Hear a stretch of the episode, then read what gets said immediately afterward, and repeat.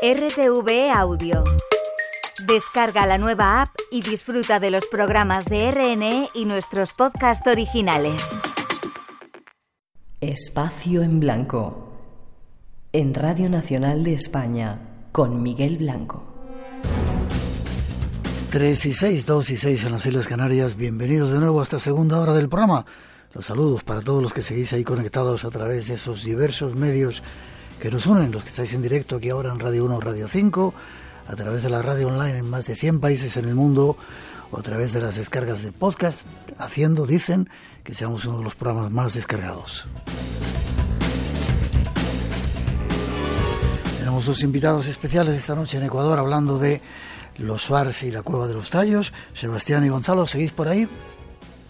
Sí, aquí estamos. Sí, por aquí estamos. Perfecto. Os invito, gracias por aguantar un ratito más. Os invito a escuchar una introducción más y nos metemos más en la cueva de los tallos y en todo lo que se ha encontrado y toda esa leyenda que hay, si os parece, ¿vale? Correcto. Okay. Vamos con ello.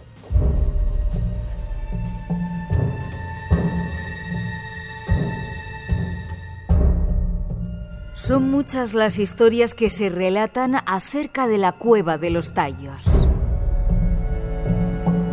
Recogemos parte de la información del canal Relatos del lado oscuro.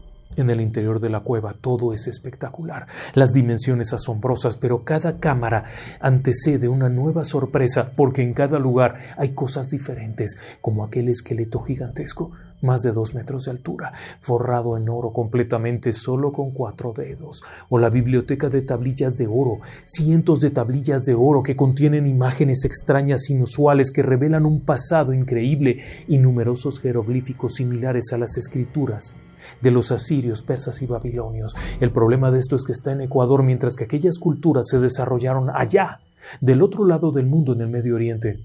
Pero eso no es todo.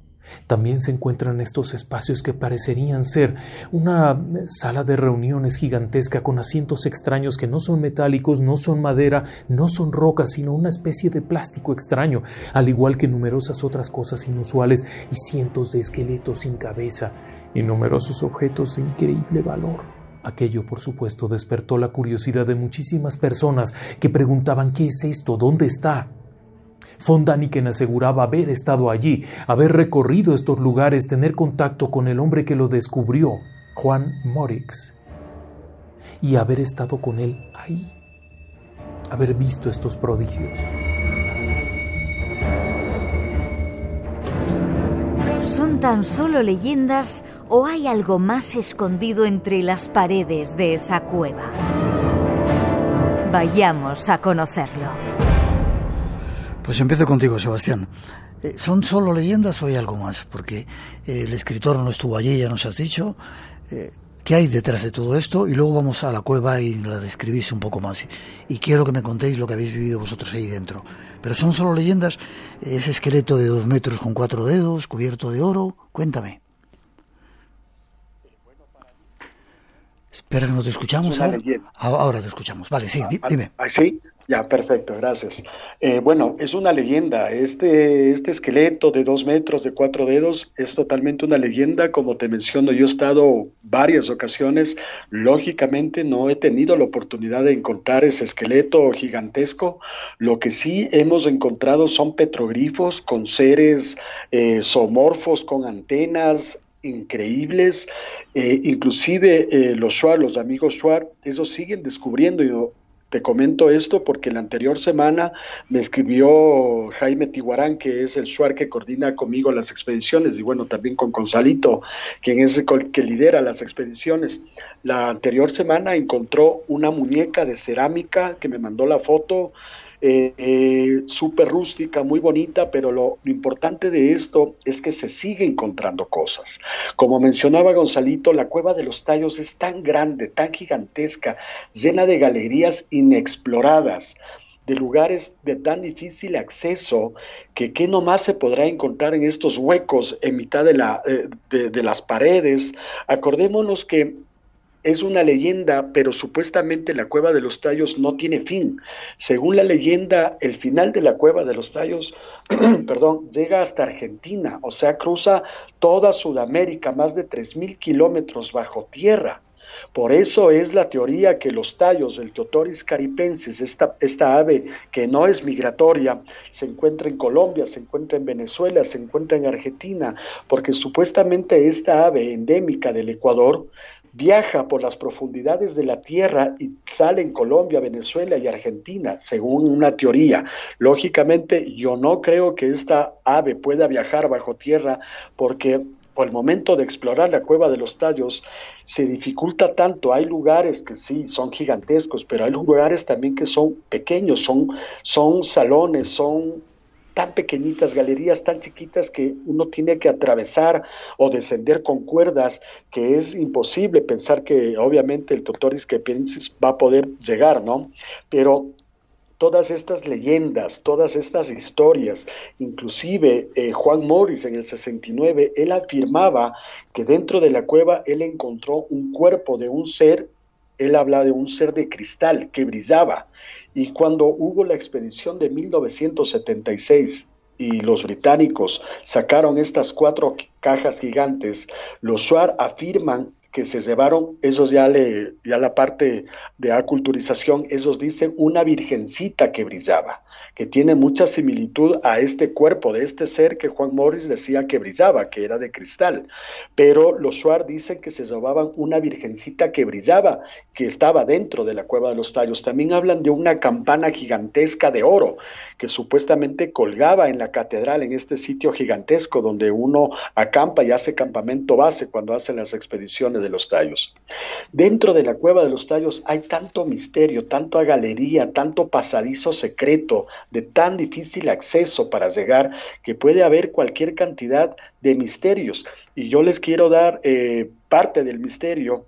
Acordémonos que en el 2022 estuvo Will Smith en una expedición en la Cueva de los Tallos y nuevamente los británicos Will Smith simplemente fue la cara bonito, tal como lo hizo Neil Armstrong en el 76. Will Smith vino acá por ser famoso, a hacer un documental supuestamente de National Geographic, pero lo oculto es que los británicos estuvieron un mes metidos en el 2022, en diciembre del 2022, los cuales prohibieron a los SWAR tomarse fotos, acercarse, preguntar, no podían acercarse, no podían hacer nada los SWAR, pero los británicos estuvieron un mes lleno de computadoras, toda la cueva de los tallos, y yo te me comento esto porque al momento de que salió esta expedición, que prohibieron inclusive el Ministerio de, de Turismo del Ecuador, prohibió a todas las operadoras, a todos los que nos dedicamos a hacer estas expediciones, estos viajes, mandaron comunicados de que de tal a tal fecha prohibido ir a la cueva de los tallos, supuestamente por la visita de Will Smith, lo cual Will Smith solo bajó eh, tres horas, se tomó fotos y se fue, pero los británicos estuvieron un mes metidos ahí y yo estuve en una expedición una semana después de que los británicos salieron y los SWAR me comentaban que ellos habían escuchado o habían entendido que los británicos estaban buscando puertas interdimensionales que supuestamente existen dentro de la cueva de los tallos. Qué curioso. Saludan desde Orlando, en Florida, desde Silvana, desde Argentina y de otra multitud de lugares. Luego seguimos un poco, dos o tres minutitos con toda esta leyenda, pero eh, hay que bajar, un, para entrar a la cueva, hay que bajar un, un descenso muy, muy, muy pronunciado, ¿no? 80, 90 metros hasta bajar. Gonzalo, si quieres, ¿me lo cuentas? Eh, hay una entrada que es de 120 metros y la otra entrada tiene 65 metros, pero en caída libre, con mm. arnés, pero con todo el equipo de seguridad y toda la tecnología que tenemos hoy en día es muy fácil hacerlo. No se requiere de una preparación muy grande porque los especialistas que van en el equipo con el grupo son los que se ocupan de dar la seguridad para este tipo de descenso y después el ascenso. Vale. Eh, después que estamos dentro de la cueva eh, es más fácil, o sea, todo lo demás es muy fácil, pero para este tipo de expedición y tocando el tema que estaba hablando Sebastián, los SWAR me cuentan de varias ocasiones que se han visto estas puertas dimensionales que le muestran los guardianes de la cueva por dónde tienen que ir y entrar a pasar a la biblioteca metálica. Eh, actualmente José, que es el que yo entrevisto casi en todos los videos que tengo en el canal de YouTube, José me cuenta que varias ocasiones le han invitado a pasar a la biblioteca y él todavía se siente resentido, no tiene el valor suficiente para ir con ellos a la biblioteca. Pero sí sabe el lugar donde está la puerta esta dimensional que lo conduce a la biblioteca. Luego vamos a escuchar un poco más un testimonio también que se quejaban que con Will Smith no le dejaron acercarse a, los Swartz. Una vez que entras en la cueva eh, está la sala de los tesoros, el arco de Morris, el paso o sala de los gigantes, la catedral, todos esos lugares eh, ya lo tenéis muy controlado, Sebastián. Eh, sí, sí, bueno, ya se le conoce, se conoce muy bien, sobre todo por las investigaciones, por la importancia de cada sitio, ¿no? Porque está el Arco Morris, que es la parte más emblemática de, la Cueva de los Tallos, pero donde el verdadero nombre es el Paso del Shiri. El Shiri, para nosotros, para los ecuatorianos, un Shiri es un cacique, es un emperador, un gran señor. Eso significa un Shiri. El verdadero nombre es el Paso del Sirio, la puerta del Shiri. Obviamente le pusieron la puerta o el Arco Morris en homenaje eh, al descubridor, entre comillas, en el 69. A un lado está la sala de los tesoros, donde se encuentra el techo y las paredes totalmente rectas, donde supuestamente ahí era donde estaban los tesoros. Y ahí he coincido yo con Gonzalito, porque las teorías de los Schwartz, ellos dicen, pero no le culpan a Juan Mores, ellos dicen que en la expedición del 76, al momento de sacar estas cuatro cajas, ellos pudieron escuchar tres explosiones de dinamita para borrar todas las evidencias del saqueo. Y en esta parte de, la sala de los tesoros se puede ver literalmente que hay un derrumbe porque está como obstaculizado este sitio, no está como taponado. Es muy difícil ingresar. Más abajo está justamente lo que decía Gonzalito, el otro ingreso de 120 metros de caída, ese se llama el oratorio de los caras. Los caras era una cultura muy antigua de nuestro país, del Ecuador. Los caras eran muy importantes para el Ecuador. Después se unieron con los quitus caras pero los caras, ¿por qué llega este nombre del oratorio de los caras? Recordémonos que un oratorio es un templo sagrado como una iglesia que uno va a orar, a pedir. Después está la catedral, este lugar gigantesco que parece un coliseo espectacular. Más abajo está el templo sagrado donde se encuentran las estalatitas y estalamitas, que para los Schwab es un lugar muy sagrado de mucha importancia porque ellos dicen que las estalatitas y estalamitas se asemejan a los cornillos del panqui, de esta anaconda gigante, y al momento de pasar las estalatitas y estalamitas es como que uno está ingresando al estómago del panqui. Y eso tiene que ver mucha similitud con la creencia de Quetzalcoatl en Centroamérica, de la serpiente emplumada, la importancia de esta serpiente. Por eso es el templo sagrado.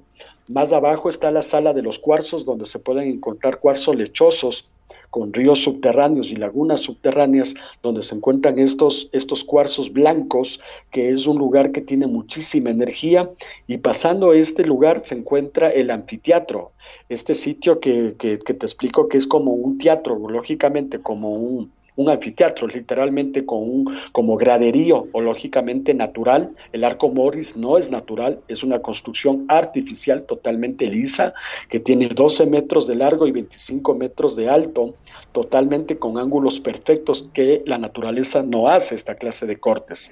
Y eh, volviendo al anfiteatro, es un lugar, a mi creencia, el lugar uno de los lugares más energéticos que tiene la cueva de los tallos, ya que en este lugar ya no se escuchan los tallos, ya no se escuchan murciélagos, simplemente se escucha el correr del agua del río subterráneo y ahí es donde nosotros sabemos hacer rituales o ceremonias de purificación y de agradecimiento a los seres del inframundo.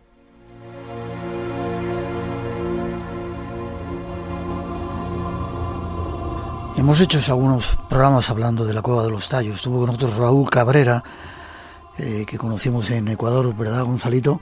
Y él hizo una exploración en apnea por uno de esos ríos, encontrando más partes desconocidas de, de, la cueva. O sea que tiene que haber todavía cantidad de cosas ahí, ¿verdad? Y además, Gonzalito, y supongo que tú también, Sebastián, nos contabais que se habían encontrado fuera de la cueva eh, muchas piedras llenas de petroglifos, ¿no?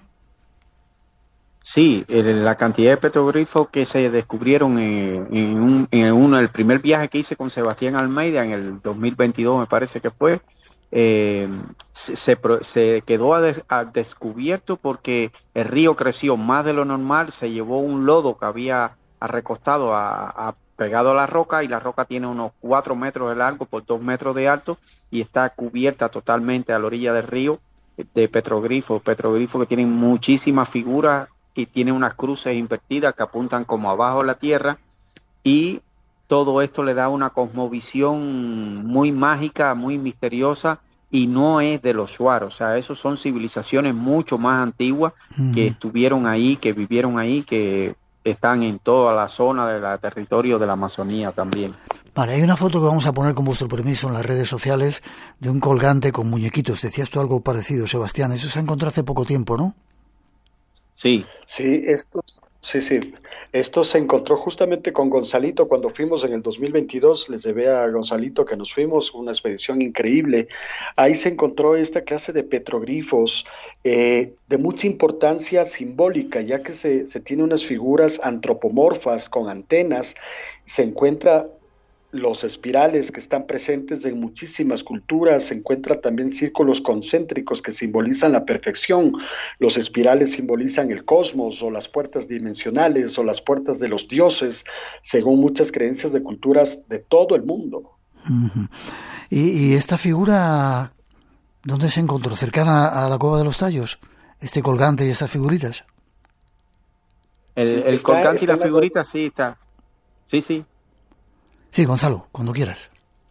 Sí, eh, se encontró cerca de la cueva de los tallos, sí, en una cueva aleatoria a la cueva de los tallos. Vale, casi para terminar vamos a poner otra, otra, otro corte eh, en el que hablaban de Will Smith, pero no lo hemos cortado y dicen algo de la gente que va a la cueva. Vamos a escucharlo. Porque ese piedras, como decir que ahorita que hacemos valer de importancia, antiguamente para Schwarz no valía nada, no valía encontraba por ahí unos, unos vasijas de barro o cualquier cosa, ellos no les importaba.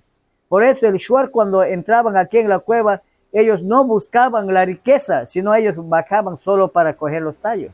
Entonces así es que muchos, los, como ahorita los, los, los turistas que vienen acá, vienen para, para buscar el tesoro y otros, algunos vienen solo como para el turismo, como para el deporte. Casi terminando. Sebastián, eh, ¿sigue habiendo tesoros desde tu punto de vista ahí metidos en esa cueva todavía ocultos? Totalmente, totalmente, pero para mí a mi parecer, y por eso es lo que yo escribo en mis libros, el verdadero tesoro de la cueva de los tallos, aparte de las láminas, aparte del idioma magiar, aparte de, del libro del oro de los dioses, el verdadero tesoro de la cueva de los tallos es justamente la cosmovisión Shuar, la creencia de sus dioses, estas puertas interdimensionales, eh, la existencia de los antepasados, de los yayapachas, la creencia de los taltos, de los zunkis, del panqui, del arutan, del anuncui, ese es el verdadero tesoro de la cueva de los tallos. Y eso es lo que tenemos que nosotros replicar y dar el mensaje de conservación y protección, porque es un sitio tan sagrado, de tanta importancia energética y mística, no solo para los Shuar, sino para todo el mundo, que ese es el verdadero tesoro de la cueva de los tallos. Aparte de las vasijas y todo, que claro que es un misterio increíble cómo pudieron llegar estos objetos a las profundidades de la tierra. El verdadero tesoro es la cosmovisión y los dioses del inframundo. Y en un minuto, ¿qué has visto, qué has vivido, qué, en qué te ha transformado a ti la cueva, Sebastián? Ay, para mí la cueva de los tallos, primero es una obsesión desde que yo era pequeño. Realmente, a mí me ha ayudado muchísimo a entender la conexión con los seres elementales, con la naturaleza, el respeto, sobre todo el respeto a la naturaleza, el respeto a las comunidades, la creencia de que existe algo más, de que estamos solos, eh, y me ha ayudado a mí a entender de que realmente existen seres bajo la tierra, que realmente la teoría de la tierra hueca es una teoría que se puede investigar más a profundidad para dar a conocer y sobre todo transmitir el mensaje de la protección y cuidado de estos lugares tan increíbles que tiene el Ecuador. Y a ti, Gonzalito, antes de irnos, ¿qué, te ha, eh. has descubierto ahí? ¿Qué has visto? ¿Qué, qué, qué te han dicho? A mí me han dicho un montón de cosas buenísimas, lindas, pero es la conexión más grande que hay en espacio en blanco, porque en la total oscuridad, en la total oscuridad es donde ves la luz. La última viaje que hice, la última expedición que hice, eh, me acuesto a descansar, de, todo el mundo estaba durmiendo y suelo irme a explorar después que todo el mundo está descansando y, y me acuesto dentro de la carpa, cierro la carpa y cuando me estoy durmiendo con los ojos cerrados ahí, viene un ser y se me acerca a la, carpa y lo estoy viendo, lo veo del otro lado de la carpa, pero la carpa no es transparente, entonces me, me, doy cuenta que estoy con los ojos cerrados, que estoy viendo, y de repente me siento y abro los ojos, y cuando abro los ojos solo veo el interior de la carpa. Y dije, estoy soñando, estoy soñando. Me recosté otra vez y cerré los ojos. Justo cuando cerré los ojos, seguía viendo a la parte afuera a este ser que estaba ahí mirándome y me, me hacía así con la mano, como que me llamaba y, volví a abrir los ojos, pero sin sentarme. Y cuando abro los ojos, vuelvo a ver el interior de la carpa. Vuelvo a cerrar los ojos, el ser estaba ahí todavía y como vio que como que yo me estaba asustando, se paró, se fue así entre la roca y se alejó. Espero volverme a encontrar en el próximo viaje que voy ahora en mayo y hay muchas cosas, muchas cosas por descubrir dentro de la cueva. Espero encontrar algunos de esos portales que me muestren todo lo que hay oculto por investigar, por explorar y por aprender de las otras civilizaciones que ya estuvieron aquí en la Tierra.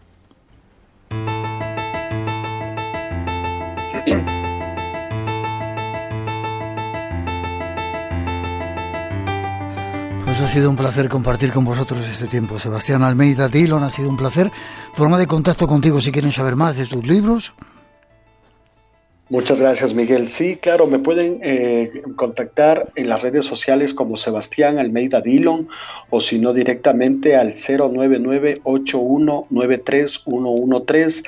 Estoy yo para cualquier información, para cualquier cosa que necesiten. Antes de despedirme, Miguel, te quiero mandar un fuerte abrazo de parte de mi hermano mayor Douglas, que es un fiel oyente de tu programa y me dijo que te diga Gardel del Misterio, que eso es lo que como me dijo que, que me despida de ti. Quiero agradecer por el espacio. Para mí ha sido un honor y un orgullo estar en tu programa acompañado también de Gonzalito, un gran amigo, un gran explorador que espero obviamente encontrarnos en un futuro en la Cueva de los Tallos para seguir descubriendo y explorando los misterios que tiene el Ecuador. Y nuevamente gracias por el espacio, Miguel. Como te digo, para mí es un gran honor estar en tu programa. Y para nosotros. Os saludan desde Letonia. Dice que nuestra compañía les hace estar más cerca del país. Gonzalo, forma de contacto contigo las redes sociales como Trisub Hill, tengo el canal de YouTube, el de TikTok, que son los que más promuevo los videos y las entrevistas que hago con los usuarios en algunas expediciones que voy. Eh, y el número de contacto del WhatsApp es el, más 593 992 880 Es el WhatsApp y las redes sociales como Trisub Hill.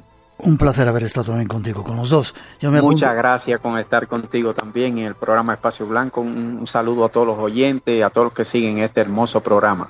y a ti en especial, Miguel. Gracias. Me apunto la próxima expedición a ir con vosotros a la Cueva de los Tallos, aunque veo que estáis muy locos, pero me apunto para ir por ahí. Fuerte abrazo para los dos. Gracias. Gracias. 3 y 29, 2 y 29 en las Islas Canarias. Seguimos.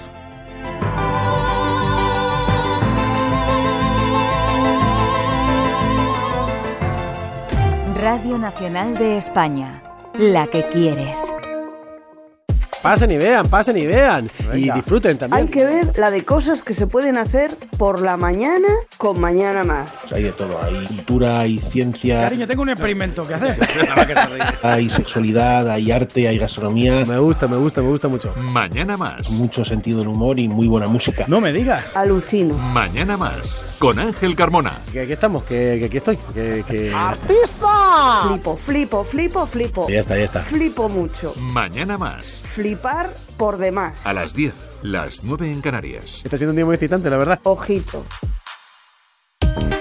Y recuerda, por tres razones, de lunes a viernes a las 7 de la tarde. RTV, la que quieres.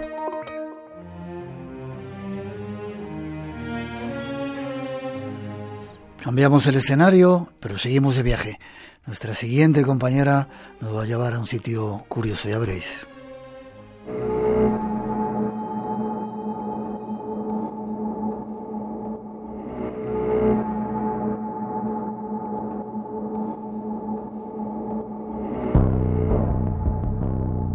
Hay un libro para los que os gustan las cosas duras que se llama Turismo Dark 2, aún más dark, incluye experiencias extremas.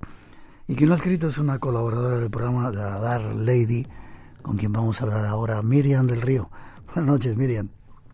¿Qué tal, Miguel? Aquí Dark Lady. ¿Cómo, cómo te gustan estas cosas duras, eh? A ver, ya sabes que me encanta. Yo me lo paso bomba investigando y, visitando el lugar en sí mismo, ¿no? Y luego escribiendo sobre él. La verdad que me lo paso mm. súper bien. Es, es, divertido y yo creo que eso al final se transmite en el libro. Seguro, seguro, seguro, seguro. Y en ese libro hablas de un montón de lugares en Europa, en América, Asia, África, en Oceanía, los cinco continentes, lugares de esos que a ti te gustan conocer, ¿no? Sí, sí, sí. O sea, sigo un poco la premisa de la primera parte del libro de Turismo Dark. En mm. esta segunda parte he estructurado el libro pues en cinco capítulos, cada uno de un continente distinto. Eh, y entonces en cada continente hay 12 localizaciones distintas que tienen que ver con el turismo dark, que para los que no conozcan un poco de qué va la cosa, pues eh, tiene que ver con aquellas visitas que se realizan a lugares que de una manera u otra están relacionados con la muerte, eh, pues porque han sucedido hechos trágicos, porque simplemente es un cementerio, eh, bueno, un poco, un poco relacionado con todo esto. Lo que pasa que dentro de lo que es el turismo oscuro, el turismo dark, como lo titulé yo en mi libro, pues hay diferentes tipologías, ¿no? Podemos encontrar pues tipologías de turismo dar de, eh, de guerra o exterminio, de cementerios, de prisiones, de lugares encantados, ¿no? de estos que te gustan a ti y a mí, que nos gustan, vaya, eh, de lugares abandonados, por ejemplo, también que es una categoría que a mí me encanta, o incluso de, eh, de lugares donde han fallecido personajes famosos y hay gente pues que va, bueno, en plan, idolatrando ese lugar donde, donde el lugar que visitó por última vez ese personaje que, que gusta tanto, ¿no? Desde John Lennon, por ejemplo.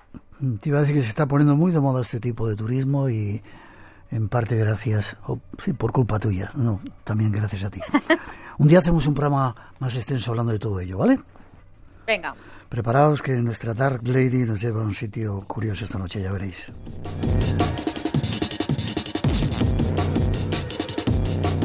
Creo que nos vas a llevar a un pueblo que se llama Body. Es un pueblo fantasma, un pueblo eh, que está en California y entraría dentro de la categoría de lugares abandonados, mm. lugares donde han sucedido hechos trágicos de una manera u otra, pero que ahora esos lugares están abandonados y en este caso este pueblo ya es un pueblo fantasma, ¿no? Es decir, nos vamos a trasladar, vamos a hacer como un viaje al pasado, Miguel, vamos a viajamos al oeste. imagínate, ¿te gustaría a ti viajar al oeste? Me encanta.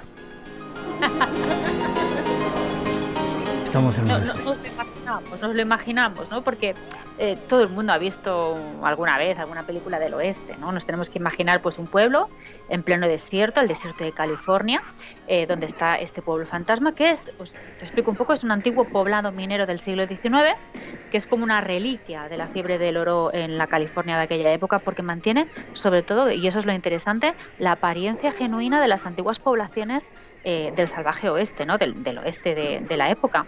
Porque estas visitas que se hacen a este pueblo, eh, pues tú puedes disfrutarlas muchísimo porque paseas por un a un auténtico pueblo mm, de la época, eh, de cuando se agotaron los yacimientos mineros en la zona y que la gente empezó a marcharse y al final el, lugar pues quedó totalmente abandonado. ¿no? Pero te voy a contar un poco la historia del pueblo. espera, me, imagino un poquito esa, esa idea de que van rodando esas cosas de por ahí, por, mitad, por mitad del pueblo, ¿no? esas bolas, sí. Ahí el, el, el, viento que silba, ¿no? De lejos, mm. una, una bala, un silbido del lejano. Yo me lo imagino muy así, ¿no? El, salón ahí también al lado, que está cerquita de donde estamos que se abren y se cierran, ¿no? hemos, mucho, hemos visto muchas películas, Miguel, hemos visto muchas películas. Cuéntame la historia del lugar entonces. Vale, pues eh, a ver, nos tenemos que estudiar más o menos alrededor del año 1860, por tanto siglo XIX, cuando William S. Body descubre pepitas de oro en la zona. Entonces, a partir de ese momento, digamos que la noticia de estas, de estas pepitas provoca el desplazamiento masivo de miles de personas hacia esa zona en busca pues de oro. Ahí se abre un primer asentamiento, que eso se acaba transformando en un pueblo y a partir de ahí pues empiezan a abrir, como tú decías, salones, salas de juego, bares, zona de, de prostíbulo.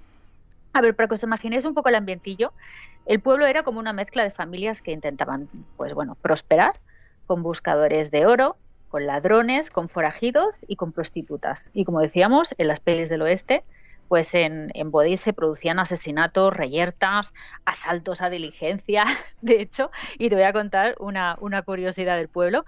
que me hizo mucha gracia descubrir. Eh, resulta que el pueblo pues llegó a tener la mala fama de que, claro, cada mañana se cometía un asesinato. Pues porque por la noche pues la gente bebía mucho, jugaba las cartas, apostaba y bueno, y al final pues habían peleas y disparos. Y lo curioso es que los vecinos se acostumbraron tanto a encontrar ese cadáver matutino, ¿vale? Por la mañana, que ¿sabes cómo empezaron a llamarlo, Miguel? No. Lo empezaron a llamar el hombre del desayuno. ya te digo, esto es que parece sacado del guion de una peli de John Ford. Es que yo me lo imagino, el hombre del desayuno. O sea, es buenísimo, buenísimo. Supongo que el sheriff del lugar tendría mucho trabajo, ¿no? Madre mía, el hombre estaba que no daba abasto. vale, estuvo durante mucho tiempo funcionando como, como ese lugar donde sacaban oro. Sí, estuvo prácticamente hasta finales del siglo XIX, cuando la bonanza minera termina y en 1882 aproximadamente, pues se produce una, bancarrota de las compañías mineras y es entonces cuando empieza el declive de, de ¿no? Además hubieron, por lo que parece ser, pues diversos incendios eh, a, a, finales del XIX y también a principios del siglo XX, ¿no? Que acabaron ya de devastar el pueblo por completo. Entonces los buscadores de oro empezaron a marcharse a otros yacimientos más prometedores, ¿no? El pueblo empezó a languidecer hasta que se cierra la última mina y se convierte en el pueblo fantasma que es hoy en día, porque la última persona de Body se marchó en 1942.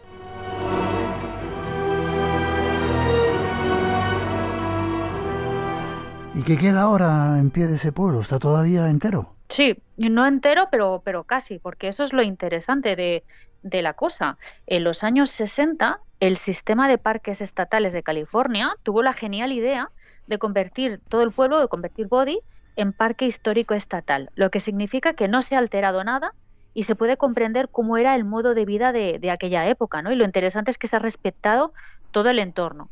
Eh, ya que cuando, por ejemplo, alguno de los edificios necesita una reparación, pues se, ha, se, hace teniendo en cuenta el estado en el que se encuentra, es decir, se mantiene la propia evolución del edificio y cómo el paso del tiempo pues se ha ido reflejando en, en este, ¿no? En, en, este edificio. Por ejemplo, si el edificio se está ladeando hacia la izquierda por el paso del tiempo, pues se apuntala el lado contrario, pero mm. se deja ligeramente ladeado, ¿no? Lo que contribuye pues a hacer del, del, lugar más auténtico, si cabe. Qué curioso. ¿Y cómo acabó convirtiéndose en un pueblo fantasma? ¿Porque había fantasmas o porque la gente lo abandonó? No, la gente lo abandonó. Lo que pasa es que hay alguna, hay alguna cosa por ahí que ahora te contaré, ¿eh? Ahora te contaré porque aparte de todo esto, fíjate que eh, lo interesante de todo esto es que se ha prohibido la instalación de cualquier tipo de negocio actual para preservar ese aspecto decadente, ¿no? que es lo que impresiona más a los visitantes y, y, y que hace que tú te puedas trasladar en el tiempo, ¿no? A una época de pioneros, de aventura, de forajidos, ¿no? De esas películas del oeste. Y mm, si, por ejemplo, me preguntas cómo está ahora exactamente, uh -huh. pues mira, eh, Body tenía 2.000 edificios, más Do, o menos. ¿2.000? Sí, 2.000, era una pasada. 2.000 edificios, de los cuales hoy en día solamente quedan 100. Pero bueno, es que 100 en un pueblo del siglo XIX del oeste que estaba tal cual prácticamente es, es son muchos, ¿no? Mm. Entonces, claro, ¿Qué se puede ver? Pues bueno, eh, parte de la, de la gasolinera, la ferretería, el banco, el molino, el economato, la iglesia, diversas casas de vecinos, ¿no? Lo que pasa es que, bueno, no se puede acceder dentro de, de, ninguno de ellos, vaya, porque, bueno, lo que puedes hacer es mirar a través de sus ventanas, ¿no? Porque de esta, de esta manera, si los turistas tuvieran que entrar, pues se tendría que reforzar el suelo para el tránsito y, y es más complicado. Entonces, lo que tú puedes hacer es mirar por la ventanita, y eso hace posible que todas las cosas del interior eh, pues se mantengan tal cual estaban, todos los elementos propios de cada establecimiento, pues de la ferretería, de la gasolinera, ¿no? Eh, creo que el único edificio donde se puede acceder es el, el, interior de la iglesia, que es una iglesia metodista del siglo XIX, que es una joyita, ¿no? Pero vamos, que todos los edificios envuelven al visitante y lo trasladan, como te decía, a otra época, porque además es lo que tú decías al principio, no solamente son los edificios, es el caminar por toda esa zona, ¿no? Es decir, además esparcidos por las calles, por el terreno, pues ves coches carcomidos por el óxido, antiguas carretas de madera hechas polvo, recipientes para almacenar leche oxidados, ¿no? Y, y esas bolas del, del, desierto por ahí, mm. todo el rato dando vueltas, ¿no? Es como si el tiempo estuviera detenido en este lugar, ¿no? Por eso Hay, realmente hay muchos pueblos fantasma en, Estados Unidos, pero yo creo que Body eh, es el más genuino.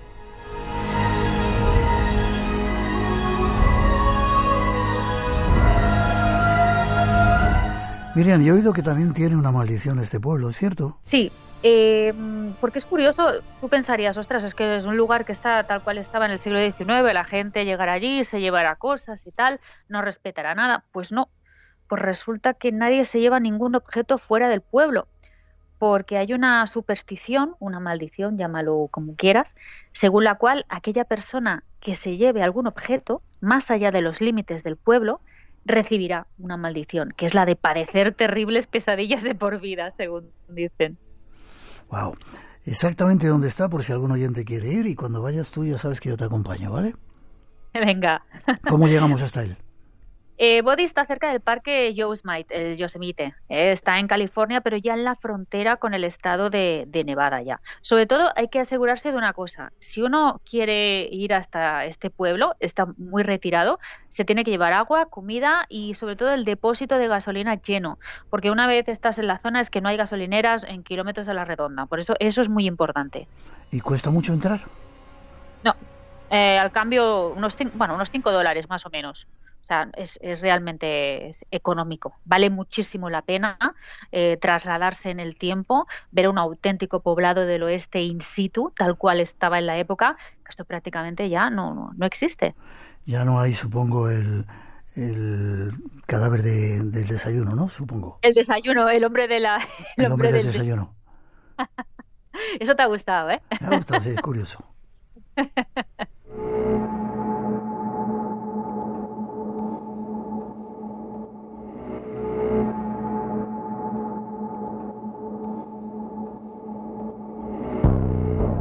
Body, un pueblo en Estados Unidos que se ha quedado como estaba cuando era la fiebre del oro, es el lugar a donde hemos ido esta noche con Miriam del Río.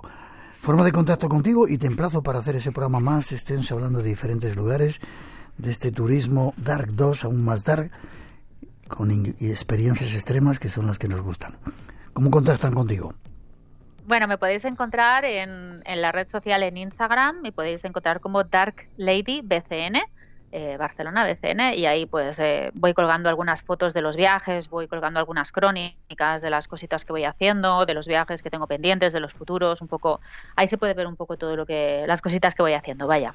Como siempre un placer que sigas tan, tan dark lady y que sigas estando con nosotros en el espacio en blanco, ¿vale? Y tanto, un besito. Un beso grande, hasta prontito.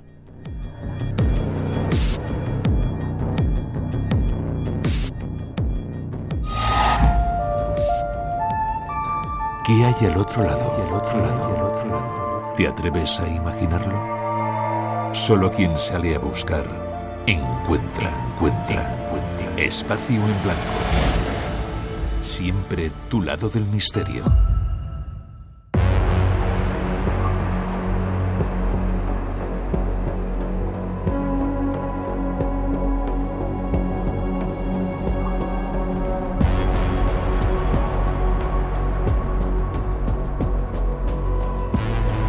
Una semana más llega nuestro compañero Juan Gómez a contarnos extrañas historias, a veces relatos reales de nuestros propios oyentes y otras, como esta creo que nos vamos un poco más lejos.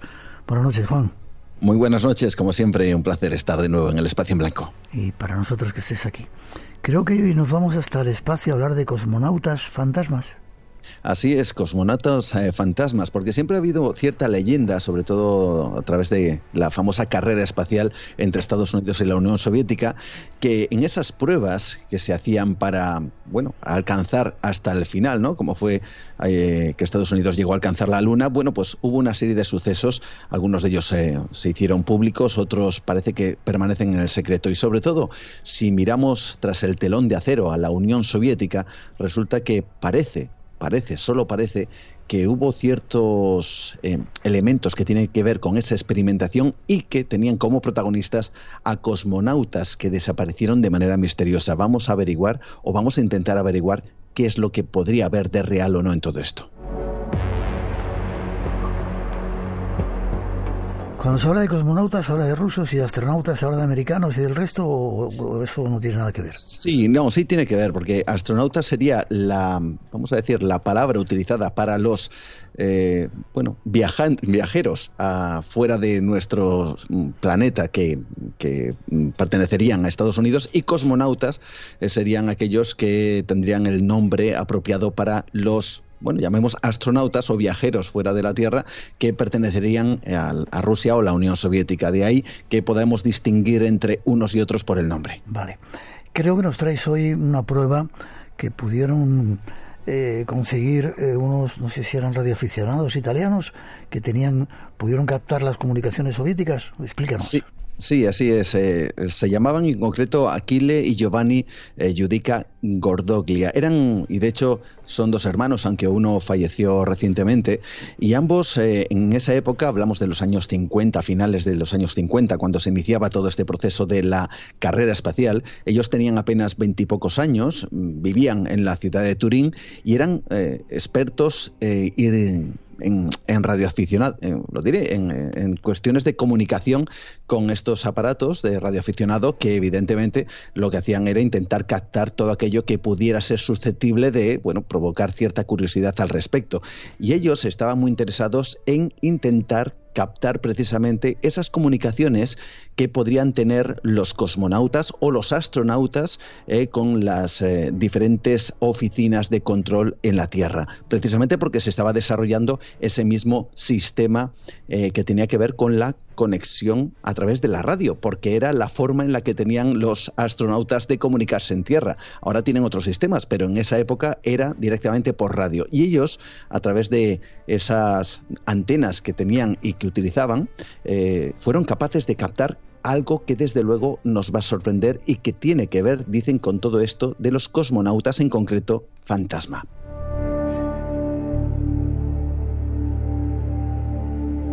Nos has pasado una serie de comunicaciones, de grabaciones que, que tienen que ver con todo ellos, ¿no? Sí, así es. Vamos con esas grabaciones. Eh, vamos a ir eh, también con lo que podríamos denominar, por supuesto, todo esto tiene que ver con teorías de la conspiración y luego intentaremos aclarar o no mm, ciertos aspectos. Pero fíjate, la primera mujer en el espacio oficialmente fue Valentina eh, Vladimirova. esta mujer logró alcanzar la, la, órbita de la Tierra el 16 de junio de 1963, pero estos hermanos italianos captaron una comunicación, una comunicación dos años antes, en el año 1961, en concreto el 16 de mayo. Y lo que captaron fue lo que parece ser una mujer pidiendo ayuda en la reentrada de un artefacto que supuestamente estaba atravesando la atmósfera. La, la, mujer en concreto, bueno, hay mucha especulación al respecto de quién, pudiera, de quién podría ser, pero dicen que se llamaba Ludmila Tokov y aquí tenemos precisamente en el espacio en blanco esa comunicación, esa grabación de, esta mujer que muere adentrándose aparentemente o supuestamente en la atmósfera terrestre tras un viaje secreto de la antigua Unión Soviética. Miguel.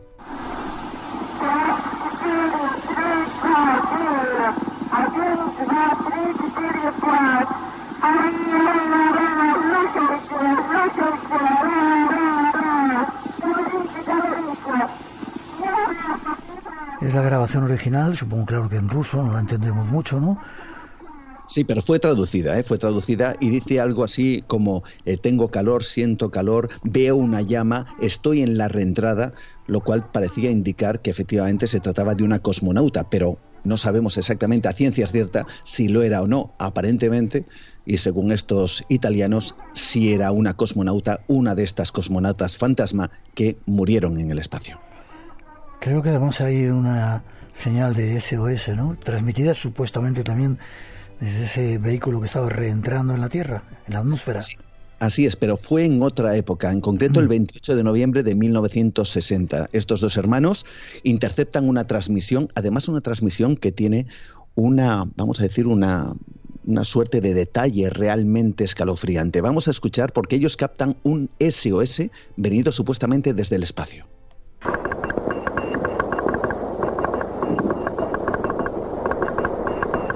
Serie de ruiditos, es el SOS que se mandaba, pero además hay algo más que es aterrador, ¿no? Sí, por supuesto, porque esto que hemos escuchado es el SOS Morse, serían tres rayas, tres puntos, tres rayas, repetido de manera constante. Sería el SOS, como digo, el lenguaje Morse. Pero ellos captaron algo, como digo, y como bien dices, aterrador. Y es que eh, hay un, vamos a decir, un efecto que se llama el efecto Doppler, que tiene que ver con el sonido.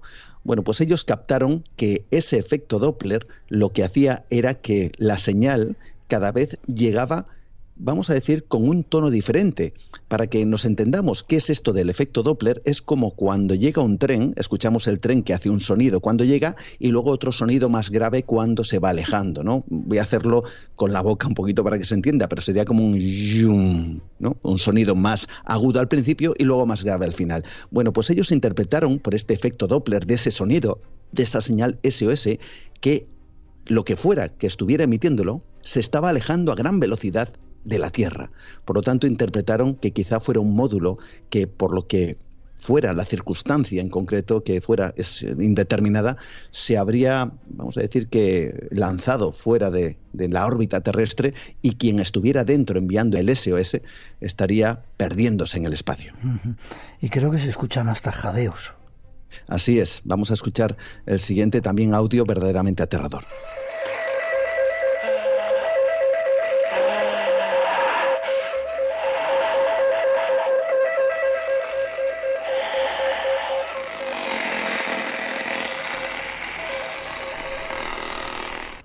Hablando de Rusia, hay que preguntarle a una experta su opinión acerca de toda esta historia que puede ser simplemente una leyenda conspiranoica o quizá entraña algo más de verdad, ¿no?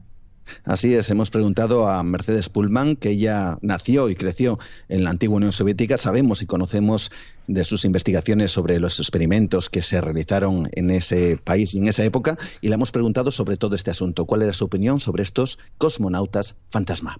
Astronauta cero o el astronauta fantasma. Tales denominaciones intrigantes fueron utilizadas por los autores de las noticias occidentales. Circulaban rumores que decían que estaban basados en información verídica, según los cuales varios cosmonautas soviéticos usaron la designación cero o fantasma. Pero todas esas personas presuntamente murieron debido a los accidentes, fallos de la operación de los equipos, etcétera, etcétera mucho antes del 12 de abril de 1960. Ahí está Mercedes Pulmón. Vamos a hacer un programa con ella hablando mucho más de este asunto, pero dice que según sus datos eh, murieron eh, y que se llamaban fantasmas o cero, ¿no? Qué curioso, ¿no? Una operación que realizaron, es cierto, eh, la Unión Soviética y que denominaron eh, astronauta o cosmonauta fantasma o cosmonauta cero a aquellos que probaban este tipo de artefactos. Lo que pasa es que ella también deja claro, dice que todo esto formó parte de una suerte de conspiración por parte de Occidente y en donde nada de esto ocurrió de verdad y ninguno de estos cosmonautas en realidad existió y que de haber existido hubieran sido eh, calificados como auténticos héroes. Por lo tanto, tenemos pues esa doble vertiente. Por un lado, lo que captaron estos italianos y por otro lado, lo que nos cuenta Mercedes Pullman sobre la supuesta conspiración alrededor de todas estas noticias. Tenemos también otro audio de Mercedes Pullman que habla de, de, un caso, el caso de Kamarov. Ah, de Mercedes Kamarov. Lo escuchamos. Pero sí, por ejemplo, hay documentación oficial sobre el astronauta Kamarov Vladimir Mikhailovich, uh, que uh, falleció 24 de abril de 1967 por el fallo del sistema de paracaídas en la etapa final del descenso de la nave. Qué curioso lo que tiene que haber en este mundo, ¿verdad? Si ya el mundo eh, real es, es, difícil, ¿no? Eh, esto de la Guerra Fría, las dos potencias, las informaciones, cómo se cambian, cómo se, se dicen informaciones que no son ciertas, se lanzan otras, tremendo. Creo que de Kamarov hay algo más todavía, ¿no? Que nos cuenta. Sí. Sí, porque de Kamarov tenemos el audio precisamente de la reentrada, del momento en el que él comunica con, vamos a decir, la oficina de control en la antigua Unión Soviética, contando que hace mucho calor, está justamente reentrando en la atmósfera y es el preciso momento en donde él fallece, él muere en esta comunicación que tenemos aquí en el espacio en blanco. Atentos.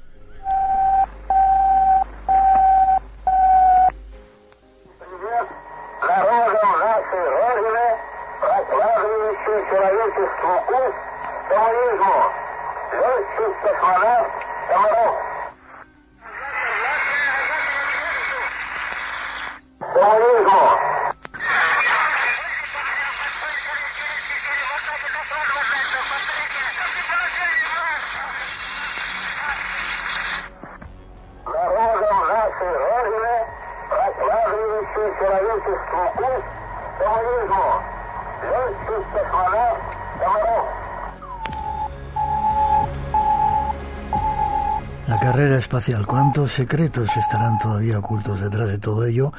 Y ahora que parece que se reinicia de nuevo esa carrera chinos, rusos, americanos, eh, por volver a la Luna y otros lugares, lo que habrá por ahí, ¿no, Juan?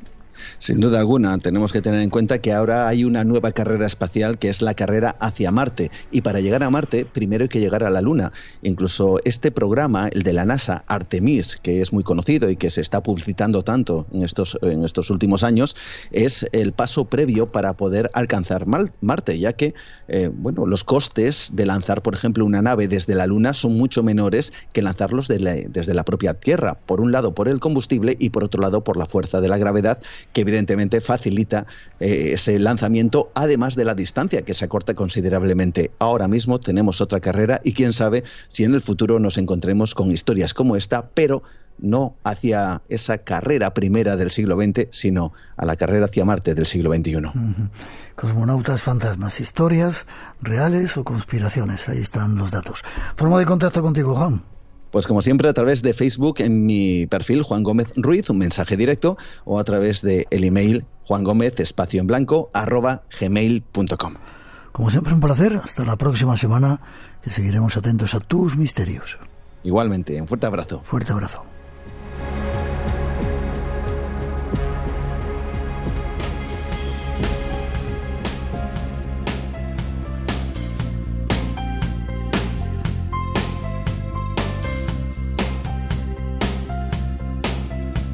Nosotros por ahí nos vamos recibiendo los saludos de multitud de lugares.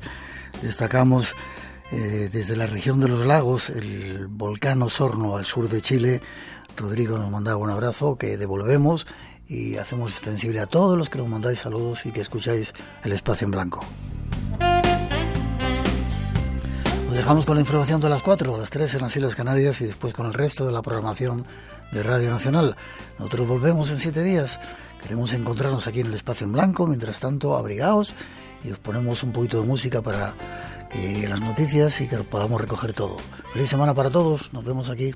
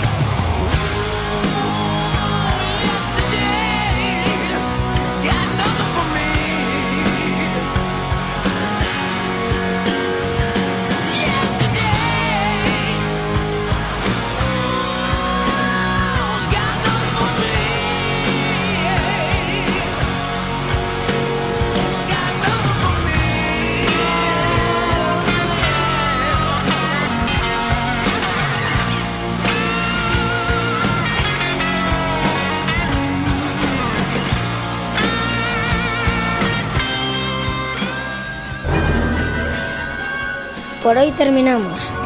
Recuerda que tienes una cita con el misterio. Aquí en Radio Nacional.